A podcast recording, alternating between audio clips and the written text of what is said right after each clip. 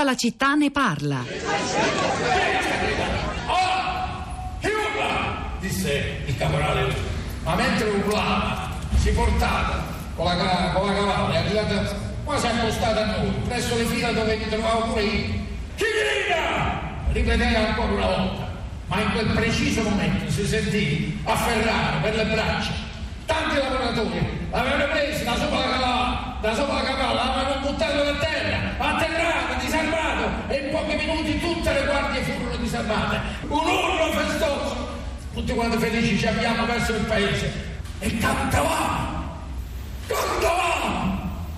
All'ingresso del paese poi uscirono tutte le donne, anziane, vecchie, bambini, pure le cani, stavano pure le cani e tutti quanti cantavamo, tutti cantavamo.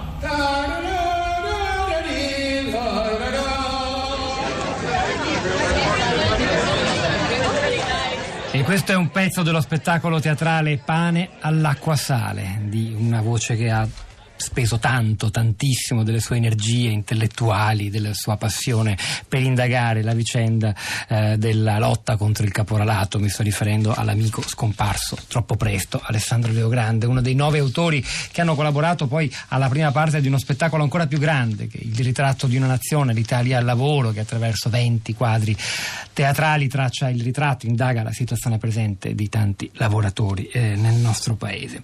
Allora, Rosa Polacco, ciao, come hanno reagito sui social network i nostri ascoltatori in questa puntata in cui si è parlato anche del silenzio che ha circondato l'uccisione, la notizia dell'uccisione di questo giovane maliano sindacalista in Calabria.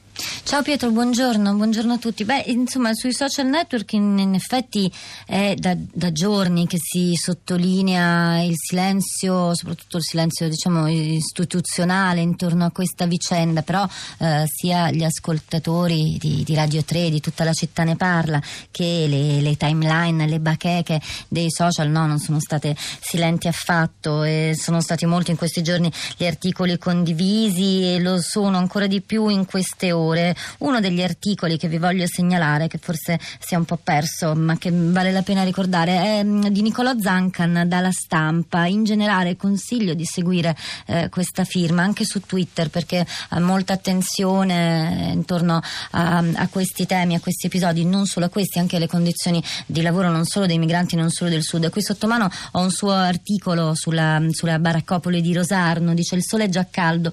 Quella in direzione di Gioia Tauro sembra una strada alla fine del mondo, rifiuti e rovine, cani e costruzioni abbandonate, in bici vanno i migranti, tutti gli altri in auto, ad ogni rumore, li vedi guardarsi le spalle. Era un articolo non recentissimo, quindi il clima era questo. Poi una segnalazione, un'altra che voglio fare rispetto a come si devono comportare i consumatori eh, circa i prodotti, le mafie, eccetera. Eh, segnalo, ce ne sono tante, lo abbiamo detto, l'ho detto libera, ci sono molte realtà eh, importanti come quella della fattoria della Piana di Rosarno, che è una grandissima fattoria, una delle più grandi del sud, produce, esporta, ha assunto 100 migranti su 200 dipendenti, è una realtà mh, da, da segnalare.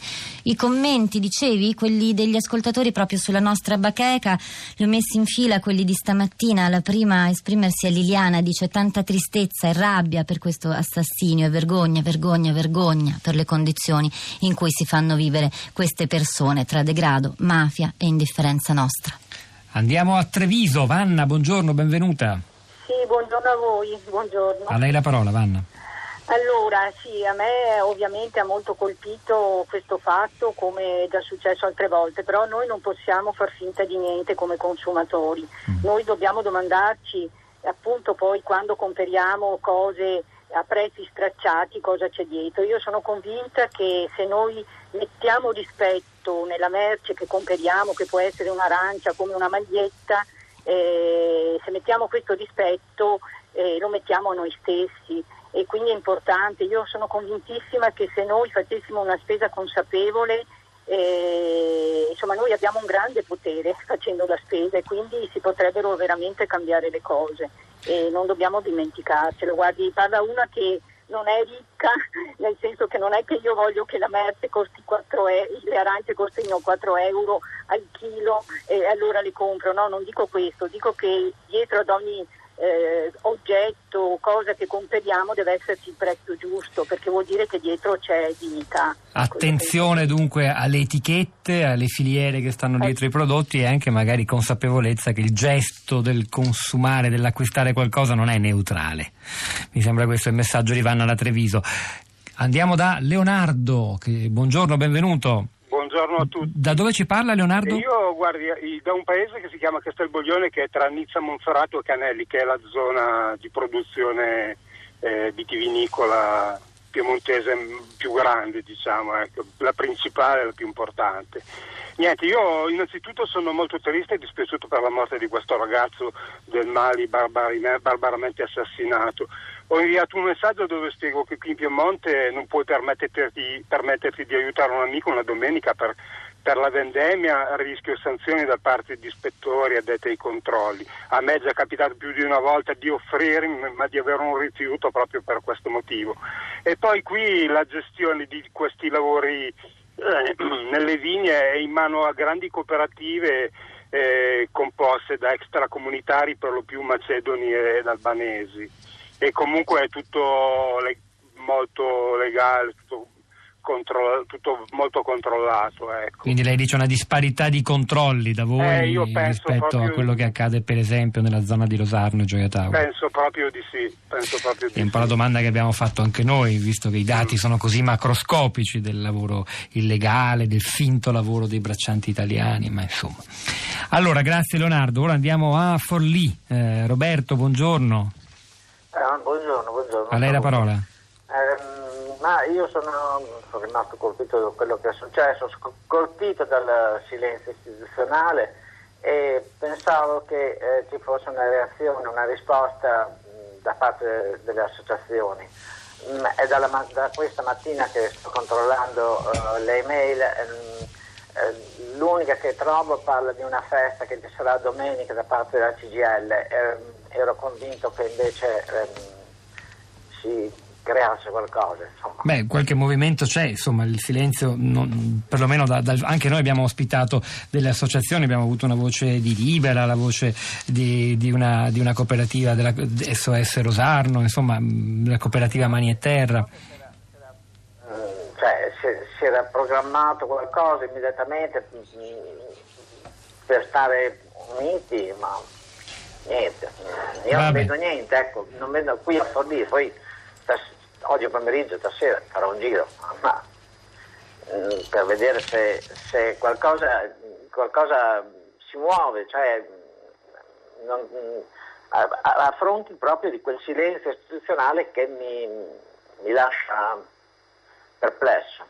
Grazie Roberto, Rosa, ritorno a te, i social network. Allora, su Facebook c'è Franco che dice chiunque sia la vittima, la cosa dovrebbe essere intollerabile perché queste vittime nascono dal fatto che lo Stato sembra essersi arreso, abdicato al suo dovere di controllo del territorio. Intere regioni sono sotto il controllo di organizzazioni mafiose, tutti sanno quello che accade, tutti sanno dove sono le baraccopoli, tutti sanno dove sono i campi in cui questi moderni schiavi lavorano, tutti sanno chi sono i proprietari dei campi, tutti sanno tutto e nessuno fa niente quando si rinuncia a far rispettare le leggi. Questi sono i risultati. Poi c'è Pascal che dice.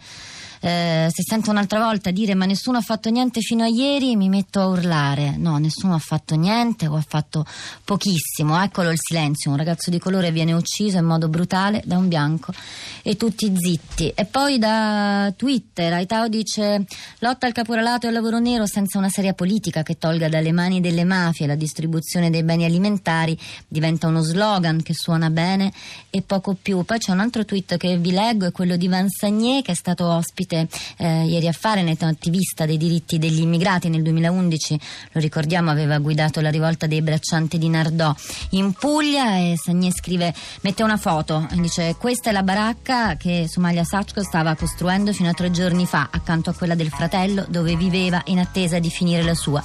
Infine le vecchie lamiere raccolte in una fornace abbandonata per le quali è stato barbaramente massacrato. Che la terra ti sia lieve. Hanno lavorato a questa puntata di Tutta la città ne parla Domenico Gancia alla parte tecnica, Piero Pugliese alla regia, Pietro del Soldai Rosa Polacco a questi microfoni, al di là del vetro Sara Sanzi, Cristina Faloci e la nostra curatrice Cristiana Castellotti. La linea passa a Radio Tremondo, Roberto Zichitella, a domani.